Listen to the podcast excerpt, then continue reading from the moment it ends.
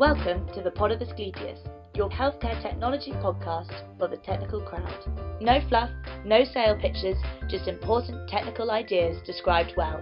And here's your host, Glenn Wright Colopy. Hey folks, welcome back to the show. We've had some requests to have more episodes covering data science for devices in pharma, which sounded really fun, and I thought, well, who better to have as guests than two people organized a conference on just that topic leveraging data for drug and device development. So I've invited Gajanan Bhatt and Xinping Cui to discuss some of the major themes in this area. We'll be following up with two more episodes, one with Lisa Lavange at UNC, our 2018 ASA president and former director of biostatistics at the FDA CDER, and another episode with Rob Scott, chief medical officer at AbbVie. So if you'd like to be notified when those episodes come out, don't forget to hit that subscribe button. And now on to the overview of leveraging data for device and drug development. So, Gajanan, let's start with you, who you are, and what you do in biopharma. Hey, hi, Glenn. This is Gajanan Bhatt. I'm a biostatistician, and I'm currently in a pharmaceutical company heading up clinical science and biometrics functions. And I'm also the chair of the 2020 Orange County Biostatistics Symposium. So, you know, I've been in the industry for more than 20 years and in drug, device, or diagnostic imaging development. And I was president of the Orange County Long Beach chapter of ASA for two years. And we are organizing this symposium, and we have started last year. Great. And can you tell us a little bit more specifically about the research areas that you work in in drug and device development?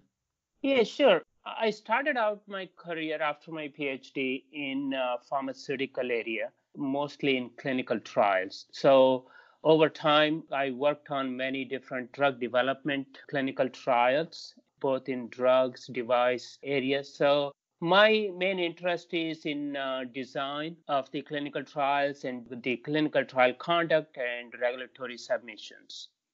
And Xinping, could you please introduce yourself as well? Uh, hello, everyone. My name is Xinping Cui. I'm currently a professor and the chair of the Department of Statistics at University of California, Riverside. I joined my department in 2002 after receiving my PhD in biostatistics from UCLA, and I became the department chair in 2015. My research program is primarily in three areas, multiple testing, biomarker detection, and system biology. My research projects in these areas are all largely motivated by my collaboration with scientists in genetics, plant pathology, cell biology, chemistry, entomology, and biomedical science at UCR. I'm very passionate about bringing people from diverse fields to promote multidisciplinary research and education. Since 2014, I have been serving as a board member for Multiple Comparison Procedures Society and I organized the 10th and 11th International Conference on Multiple Comparison Procedures. These conferences facilitated an open dialogue among academia, industry, and regulatory agencies and have been very successful.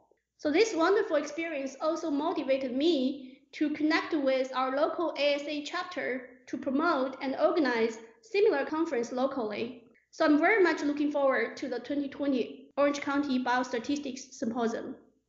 So today's topic is the leveraging of data for drug and device development. Now, of course, data has been used in drug and device development for a very long time. What are some of the major themes that are most important today that we need people to be discussing and considering? What are the major themes of data for drug and device development? You know, we are in a world of changes and evolution in clinical trial and drug development in uh, this decade especially there are a lot of research and development new drugs are coming into the market especially in oncology in uh, you know rare disease development and personalized medicine or precision medicine all those things. So the blockbuster drug development era was over a long time ago. Here we are focusing on rare diseases, ultra rare diseases to uh, develop a drug in that area. So to take that into consideration, we have to kind of uh, reinvent ourselves or evolve ourselves in terms of how to really address those developments from uh, statistical and clinical design methodologies That's what we are trying to tackle, and we're trying to focus in that aspects of this clinical development. And I hope this symposium is one of the areas where we can focus on, and that's what we are hoping to do. So, just to pick up on one of the conference themes, it looks like master protocols are a subject that are showing up in several of the discussions, and the symposium is very fortunate to have Lisa Lavange there to discuss master protocols. And the FDA has recently, in the last several years, given guidance on master protocols, in particular, I believe, for oncology and biologics. Now, could you tell the audience what are master protocols and what are some of the main data challenges around master protocols that are still being dealt with and developed? Yeah, sure. This is more of a new regulatory initiative, I would say, that FDA has worked on and issued a guidance on master protocol. What that means is in this new drug development clinical trials, it is you have to be more flexible. It's not always like phase one to phase three in a stepwise or in a sequential process. So there are a lot of times that you have to kind of be flexible in clinical trial design where you are bridging between these phases. And also a lot of times you have a drug that you want to really study that or evaluate that drug's efficacy or you know safety in multiple patient population. So uh, there are many ways of doing that. You know this master protocol approach or initiative really gives some ideas and guidance from regulatory perspective as well as from clinical perspective. How to design these studies and how best to or how efficiently you can evaluate a drug in a seamless manner in a time efficient manner uh, that's what this mostly about. And you know there are many different approaches. There are designs like the umbrella trials or seamless design trials or basket protocol. Those are the many different aspects where you can study one drug in multiple population or multiple drugs in one disease indication. So this is an approach that's been talked about as you said uh, recently a lot and there is a lot of discussion both in regulatory agencies as well as in industry and this gives a really a good path for drug developing companies in expediting their drug development. And i'm working in a company spectrum pharmaceuticals where we are implementing that in order to bring our really the targeted therapy on a more of an expedited way to the regulatory process so, improving clinical trials is clearly a large theme in this conference, whether it's helping expedite clinical trials or making them more economically efficient or protecting the scientific validity of a clinical trial. And what I found really impressive is that for a local ASA chapter, your symposium has internationally respected speakers on these various issues. So I thought maybe now would be a good time to introduce some of the keynote speakers who will be there at the symposium and which themes of drug development and device development they're going to be addressing. Sure, that's great, Glenn. Know, we are excited to have some of the leading experts in both statistics, clinical as well as in regulatory aspects from all over the country. And in our keynote session, we have speakers from FDA, industry, as well as in academics. Lisa Lavange was the former FDA uh, director of biostatistics, and now she's in uh, academics, but she was also the president of the ASA. And we are glad to have her on our roster, speaking as a keynote speaker. We also have Rob Scott. He is the chief medical officer from AbbVie, and he's an MD. And we are bringing the clinical aspects into this discussion. And thirdly, we have Susan Jerian. She was an ex FDA medical reviewer and she's a consultant, very high level consultant, regulatory expert. And she also worked in industry in the past. So it's good to have her bring the regulatory perspective to the discussion. And lastly, we have Dan Gillen, who is the head of biostatistics in uh, University of California, Irvine. And he's a Bayesian and adaptive design expert. And this is a good way to bring all of them together to really talk about how to bring both the data and methodology into the discussion of clinical development, and especially in some of the areas that we talked about, how to really evaluate a drug given the constraints that you have in a small population orphan population, rare diseases, or ultra rare disease areas. So we are excited to have these speakers at our symposium. And part of a keynote session, we also have a panel discussion where it gives a chance to have a discussion among themselves as well as to really get questions and feedback from the audience. Yeah, that's really cool. One thing that I've noticed across many of our speakers is regardless of whether they are a clinician or an entrepreneur, as in like a CEO, or a data scientist, and also generally regardless of which exact clinical area they work on, they're commonly united by very similar concerns and challenges. I'm curious, what are the types of the common concerns and challenges that you think are going to be discussed on the roundtable? Like, well, what are the specific issues that when you have someone like Lisa Lavange or Rob Scott or uh, Susan Jerian or Dan Gillen all in the same room, what do you think sort of those common questions are going to be? I think that the common questions are primarily driven by the challenges in drug development in this era. So, Lisa being at FDA before, I'm sure she gets that all the time from the industry sponsors when they're trying to get a drug developed. So uh, I think that's a good perspective to have. And bringing industry experts like Rob Scott, I think that is a good forum to have that kind of exchange because he's coming from a big company where they have developed a lot of different drugs in different therapeutic areas. Just very quickly on the Rob Scott issue, because obviously Rob Scott's an MD. Uh, you know, yes. he, he's he's a clinician. What what have been some of the main benefits of bringing clinicians on board? From your own experience, where where have clinicians been especially useful? Is it in ensuring that the scientific protocol is actually well aligned with clinical practice and clinical protocols? Is it understanding how the sort of the physiology or the pharmacokinetics are most likely to be viable for a given drug? Where where are the specific areas you think that MDs have the most to offer, especially when we have all this new data? The perspective from MDs are very important in multiple areas. When we design a clinical trial, the proper understanding and proper collaboration between MDs and statisticians is very important in terms of designing and conducting a clinical trial. MDs may think that study design has to be this way based on their understanding of the clinical aspects and the physiology and all those things. But at the same time, the bringing a statistical aspects in terms of not only the design as well as definition of our primary endpoint and all those things are important because you have to make sure uh, ultimately the trials that you design are feasible and it can achieve what we're hoping to achieve. Is it feasible to achieve that level of the drug effect?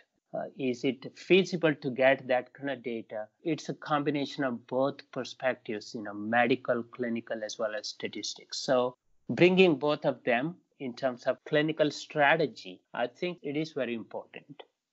Yeah, I think one of the interesting issues that you brought up was the definition of clinical endpoints. Because as you know, when you change the definition of a clinical endpoint, it in turn changes the measurements used to quantify that endpoint, which then holds the possibility of changing the results of the trial meant to measure differences in that clinical endpoint. And clinicians have an important perspective on this because they understand the metrics and the clinical outcomes that are most persuasive to their clinical colleagues. As statisticians, you know, we have the goal, we want to be experts on the metrics. But clinicians, on the other hand, have this ground level insight into the clinical process that yields the measurement, the generative process that we try to quantify. And circulating back to the issue about multiple comparisons, clinicians also understand how clusters of correlated endpoints fit together to give more of a perspective on the sort of overall clinical narrative of a new therapeutic. It's something also that Martin Ho was discussing in a previous episode, where when you want to bring in the totality of evidence around a novel therapeutic or a novel device, that there's a large number of correlated endpoints or correlated metrics that you want to bring in so that you can incorporate all the information that's available. And it's very nice to have clinicians who, again, understand the data generative process of these metrics because they can help further set expectations. Do you have any further comments on this issue of defining clinical endpoints and where clinicians are really helpful to come into the conversation? Yeah, sure. I think you touched on a lot of different valid and key points here. You know, when I said the bringing both clinicians and statisticians together, it's very beneficial to statisticians as well. Like you're saying, clinicians may think about some endpoint which is clinically meaningful but they don't know the statistics or data aspects of it. I think for a statistician, it is very important to understand the clinical meaningfulness so that we can really understand how we can achieve that. A lot of times, you know, you have to really figure out whether an endpoint is more of a dichotomous or binomial hard endpoints or is it a more of a variability mean type of endpoint or is it a time to event driven endpoint? So it is important to really understand those things. And the other aspects of that is it gives a chance for statisticians to really look at the literature when you know what we are trying to study. To go back to the literature and has it been done? And do we have enough data to support this kind of trial design and endpoints. And one of the other aspects that I found really interesting about this is, of course, the issues of Bayesian statistics. Now, obviously, uh, Bayesian statistics are not new. People have been talking about them for a long time. It has a great many converts, as you might have heard from the episode between myself, Martin Ho, and Greg Maislin. Obviously, there's a lot to talk around, especially in the regulatory area where Bayesian statistics is coming in strong, particularly in the device field, where a lot of those priors and the regularization around them and the more bespoke modeling that Bayesian methods allow can really come to fruition. There's a big Bayesian aspect to the symposium. Uh, do you want to talk about that a bit? So um, the new theme, one of the new theme for this year's symposium is to promote the industry academia collaboration. Just to follow up the discussion you and Gajana just had, you know, there is importance of connecting uh, clinician with statistician, and we also felt there is importance to connect the uh, industry statistician with academic statisticians. So given that in mind, I was thinking and also recognize that the Bayesian method is playing an increasingly important role in pharmaceutical development. So then I thought, okay, probably I can expand the, you know, the, the current press lecture that we hold every year at Riverside to a bigger scope. So I discussed with Gajana about this idea. Then we decided, okay, to expand the press lecture uh, which is one hour seminar at uh, Riverside uh, since 2006. Now we expand this to two hour uh, mini symposium that has involved one keynote speaker, Don Berry from uh, academia, and two invited speakers from the industry. So I thought we thought they represent a very good mix of the experts from both academia and industry in Bayesian statistics and its clinical applications. So we thought this will uh, provide a venue for advancing academia industry interaction and crossing the new uh, frontier of innovation. Gajana, do you want to add something? Yeah, sure. Glenn, this is another uh, session that that's very interesting, and we are excited to have this you know, there are a couple of things here. One is this is, as uh, Xinping said, this is the press lecture that she, they conduct every year, and we are very happy to bring that into our symposium fold. And you know, another important thing here is that this kind of goes along the theme that we are focusing in this symposium, the Bayesian aspect of the you know clinical trial or clinical development. Don Berry is a leading eminent Bayesian statistician and he has contributed to a lot of our clinical development by providing innovative Bayesian uh, methods like Bayesian hierarchical model based development. And that really helped at least know, few uh, drugs to really go into an expedited process in terms of the development and approval. So I think our goal is to bring not only Don as well as few other speakers in that uh, session, and that gives a good connection to our focus to the day one with the keynote session as well as all the other afternoon session invited speakers talks. So, on the issue of Bayesianism in clinical trials, of course, it's no surprise, but very impressive to see that you have Don Berry is a speaker, you know, on this issue. You're bound to run into at least one of the Berries, either Don Berry or Scott Berry. But what I thought was really fun was that this part of the symposium is in honor of the contributions of James Press. Now, for those with a more cursory understanding of who James Press was, um, obviously he is known for writing quite a bit on the aspects of objective versus subjective Bayes. He was also one of the founders, I believe, of the International Society of Bayesian Analysis, the ISBA, and the American Statistical Association's very own Bayesian Statistical Science section. Um, and I think he actually did both of those with Arnold Zellner, among the many things that he got up to with Arnold Zellner, among other very prominent people in helping form these societies, which are now very important. But could you give us a little bit of the context of why this part of the symposium is in honor of James Press and maybe a little bit more to the audience about who James Press is? So yeah, Jim Press is uh, actually uh, our distinguished professor who is a renowned Bayesian statistician, and uh, he is our second department chair. His major contribution was in the multivariate statistics and Bayesian statistics. And he retired from Riverside in 2005. And then in honor of him, so we started this press lecture in 2006. And each year we invited one distinguished professor in Bayesian statistics to give one hour seminar at UC Riverside. So this year we expanded to Bayesian mini symposium. Still, we are in honor of him, but we try to promote this press lecture from just pure uh, academic exchange to industry uh, academia exchange. Well, Xinping, one of the interesting things that I saw in the conference was the issue of causal inference, and that you're actually very nicely bringing graduate students to talk about their work, helping raise up that next generation of statisticians in the clinical trials to talk about causal inference. What are the challenges and priorities in causal inference for drug development? Well, I think uh, typically in drug development, uh, people are using randomized, you know, two-arm randomized clinical trial and uh, in this work, the students are focused on the if the data are not obtained from the clinical trial data.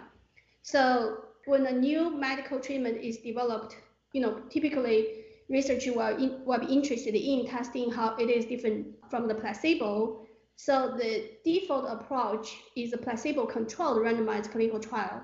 It randomly assigns a sample of patients to either the new treatment or the placebo. Uh, so this is the standard way to estimate the efficacy of the treatment.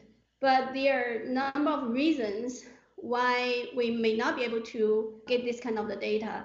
So maybe it's unethical to give a placebo or, you know, or there's some uh, self-selection, you know, for, for example, sometimes people self-select in some study enrollment. So in any case, we may have to turn to the observational data and uh, previous research to estimate the efficacy of a treatment. So this is raised the question of the, um, you know, the target population that we're interested in making the inference, but we only have the uh, study population. We are trying to uh, use that population to make the inference on the target population. So there is a, some kind of bias between these two populations. So here we use the causal inference framework and combined with the machine learning method to estimate the uh, efficacy of a new treatment. And which aspects of statistical modeling and machine learning is this presenter going to be focusing on for the causal inference talk?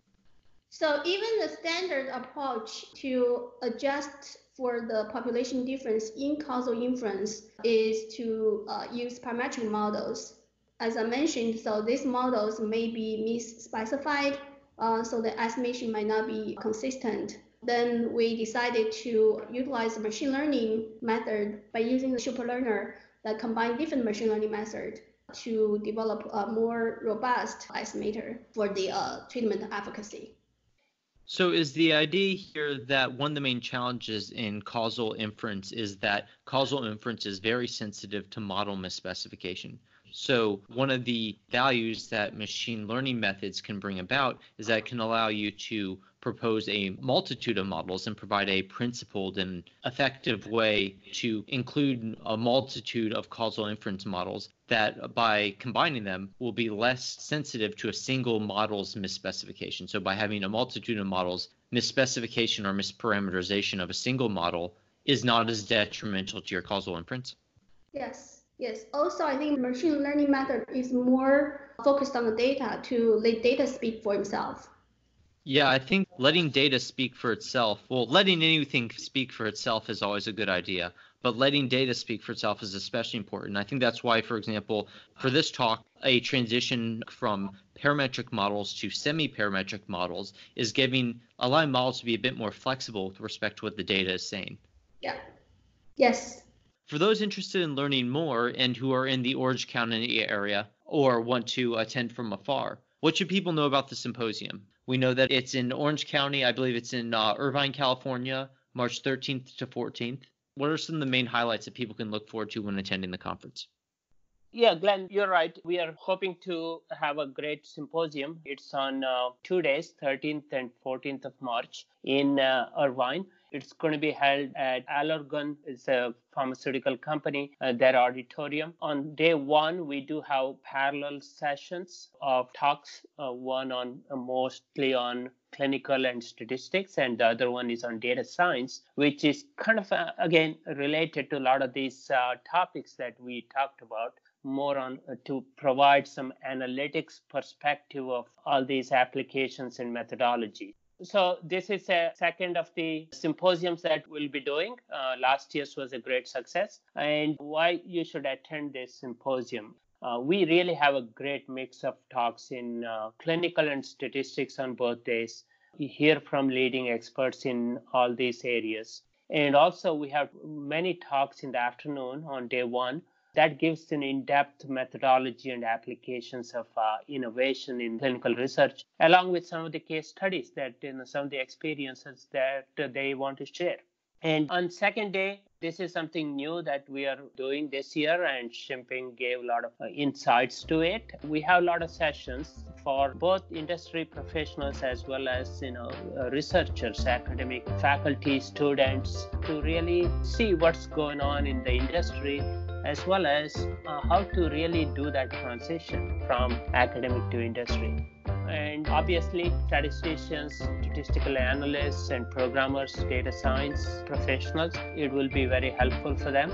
Also, clinical research professionals and academic researchers uh, will benefit from this symposium. So, we're hoping to have a great symposium and hope to see you there. Yeah, I think it'd be really great to maybe have a follow up after the symposium to hear more about what was discussed. But until then, the 2020 Orange County Statistics Symposium, March 13th and 14th in Irvine, California, to hear more about leveraging data to shape the future of clinical development. Tianjin and Xinping, thanks so much for your time today. Thank you very much, Glenn. Thank you. Well, that's it for this episode of the Pod of Asclepius. Hope you enjoyed it and will tune in for our next episode. If you're watching from YouTube, don't forget to subscribe to our channel and leave a like. You can also follow us on our other social media channels, including LinkedIn, Twitter, and Instagram. Have a great story or presentation that's ready for prime time? Or know someone who does? Drop Glenn an email because he'd be happy to hear from you. We would like to thank our sponsors from the American Statistical Association section on statistical learning and data science section on medical devices and diagnostics, and North Carolina chapter. The views expressed on the show are those of the speaker and not their employers, our sponsors, or anyone else not saying the words.